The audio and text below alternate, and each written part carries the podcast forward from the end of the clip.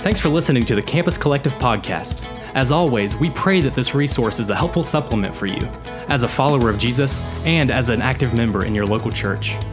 We love God's design for His church, and we believe that this resource could never substitute the incredible things that come from active involvement with a community of believers.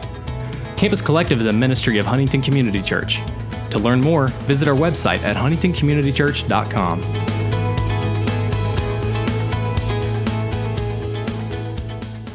Hello and welcome back to our podcast series 95 Meditations through Colossians with Campus Collective. I'm your host, Andrew Callahan. It's Wednesday. You've made it halfway through your week, and we are here once more with the man, the myth, the Anthony, Anthony Henderson. What's up, man? Uh, today's truth comes from Colossians chapter 2, uh, verse 19. Uh, I'll read 19 through 23 just for. I'd rather you not. Okay, I won't.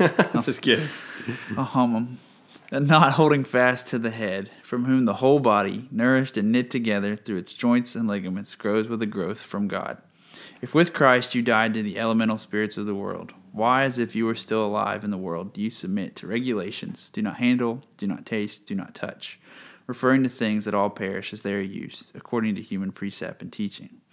These have indeed an appearance of wisdom in promoting self made religion and asceticism and severity to the body, but they are of no value in stopping the indulgence of the flesh. Um, the truth that stands out to me really um, is verse 19, and Paul, I think, stretches the point to the end of the chapter. But the idea that our, our growth as a Christian doesn't rely on us, um, this idea of the church body is a body that is knit together, all of its joints, its ligaments, its various parts, but ultimately it's not growing and sustaining itself. It's connected to the head. Um, at least in the ESV, head is capitalized. So Christ. And just from sheer holding on to Christ, that is where our nourishment, our growth comes from, not from anything we do. No self made religion, no asceticism, no amount of worldly wisdom that we could have. Yeah, I, I just think it's really sharp. It's a sharp condemnation, I guess, that Paul would say about these people who would insist on such practices of asceticism, worship of angels, going on in detail about visions.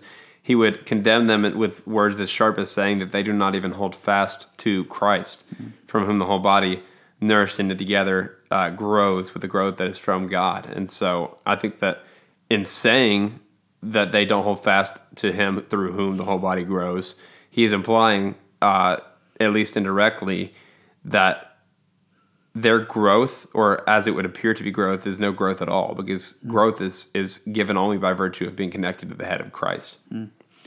I like to use the word nourished. Um, hmm. just the idea that all of these other things that like we turn to, like for me, particularly like when my walk with Christ isn't feeling particularly healthy, I'll start looking at okay, what are the things that I'm doing instead of what are the things about Christ that are true that I'm not believing, and I think that that's that's huge because our our growth, our sustainment doesn't come from holding on to our ability to do something. Um, I don't want to bash Bible reading plans. I feel like I've said that already in, in one. If you're doing a Bible reading plan, what are you doing? Get it together and stop, being disqualified. Stop doing your Bible. No, um, but I, I just go back to this because that was always something for me that it was like, man, if I missed that day and I didn't get to read those two chapters or whatever, I was just like falling off the deep end. Hmm. And I'm sure that there's somebody else that feels that same way. And and just remembering like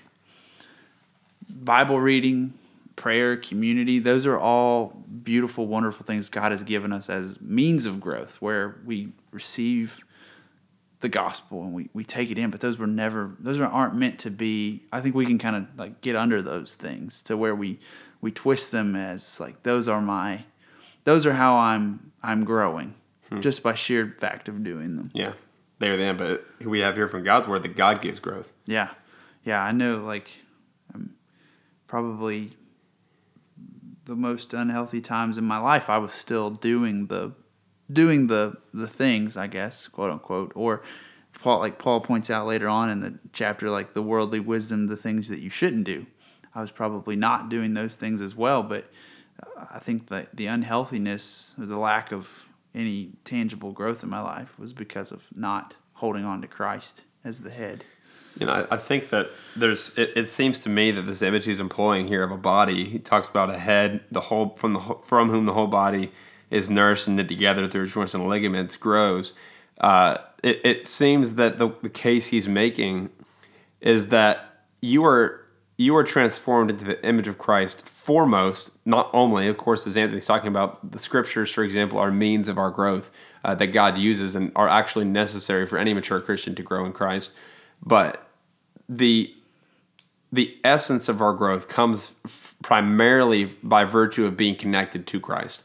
We are made into the image of Christ primarily by virtue of being connected to Him, and so uh, the the leg, for example, doesn't have to choose independently to become healthy. Uh, it it is healthy by virtue of being connected to an entire body uh, that is itself health uh, exercising healthy practices, of course, uh, which is of course I, I guess to kind of extend the metaphor from the commands of the mind.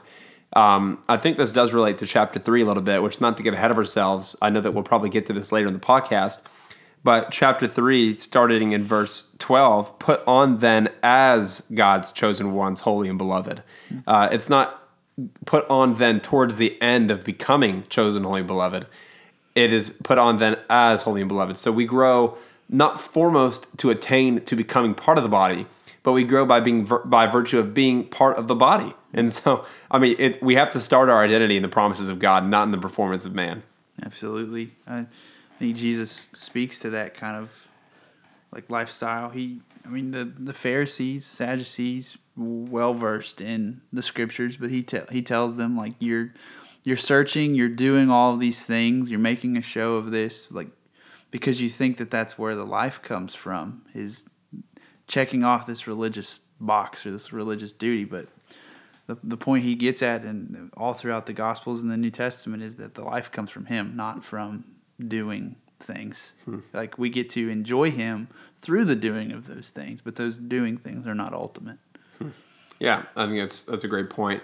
One kind of particular application that springs to mind is uh, we, we it's faith. I mean, that's kind of the ultimate application, right? Like we need to have faith in the promises of God, namely in this context, the promise that He will see us unto completion. That He who began a good work in you will see it through to completion. It is Christ who works in you through the Spirit, both to will and to work for His good pleasure. Um, and so when we keep that in mind, that it's faith in His promises that He will be faithful to His promises. Uh, here's what the mature Christian doesn't do. You know, when, when you receive these this truth by faith, we don't say, "Thank goodness I am now free to not read the Bible." absolutely Any more so than somebody would say, "Oh, thank goodness I'm free now to not drink water." I mean, n- mm. like you can tell, tell somebody that you're not say like you don't live because you are committed to the idea of drinking water. Mm. You live by simply receiving the water, right? Which is true. But if that person were to, to say then, "Oh, thank goodness I don't want to be a legalist. I'm never going to drink water again." We rec- we have the freedom to actually read the Bible uh, for its intended purposes, which is that He has the word of truth. That this is the testimony of Christ. We are not saved by any reason, anything except by the testimony of Christ. Uh, absent of knowing the gospel, of receiving it by faith, there is no salvation. And you don't receive the gospel from anywhere except the testimony of Scripture. And so the mature Christian uh, is freed from the legalism of the Bible plan kind of attitude that Anthony's getting at, which, of course, I follow Bible plan. That we're Yeah, not condemning that, of course. i mean get out of here Yeah. but uh, the free Christian says, I am free. I am no longer chained by my Bible as a, a hopeless means of salvation, but I am free in Christ to actually feed myself through the Word of God to attain to the promises of Christ through His own grace. Absolutely. Oh, yeah, spot on. We all of these things we get to do now, we get to do out of complete freedom and enjoyment, and um, just like the like this idea that they were these Colossian heretics were were trying to get in and tell them that they needed to have some kind of worship experience, like or f- feel some kind of way. Like we're we're so free to, to just worship how however it is that we worship. Like if you're a hand raiser or a, a dancer or, or whatever, man, like you're free. You're Yeah. free to do that. You're free to read the Bible. Absolutely, and that is really freeing. I have actually. This is kind of how we'll conclude, I suppose. But I've I've talked with many people. This is actually my personal experience as well. We even become discouraged uh, because we compare ourselves. Right, we're in worship services. I've personally grown discouraged, even resentful at times when I look around and I see people who seem to be having uh, these incredible, emotionally uh, rich worship experiences. Uh, which is not they were not insisting on those things, but there are some who would insist that you must sort of have that that type of experience if, in order to sort of validify your faith. And it's not true. I was sort of uh, committing the sin of comparison in that regard, or I was uh, rooting sort of my hope in connecting to some sort of religious experience. And so we're free from that. Like if you are presently burdened uh, by that type of comparison or by sort, some sort of uh, maybe you are insisting for your own sake on having these religious experiences, you're free from it. Trust the promises of Christ. I hope you will continue with us as we continue our podcast series, 95 Meditations through Colossians, tomorrow.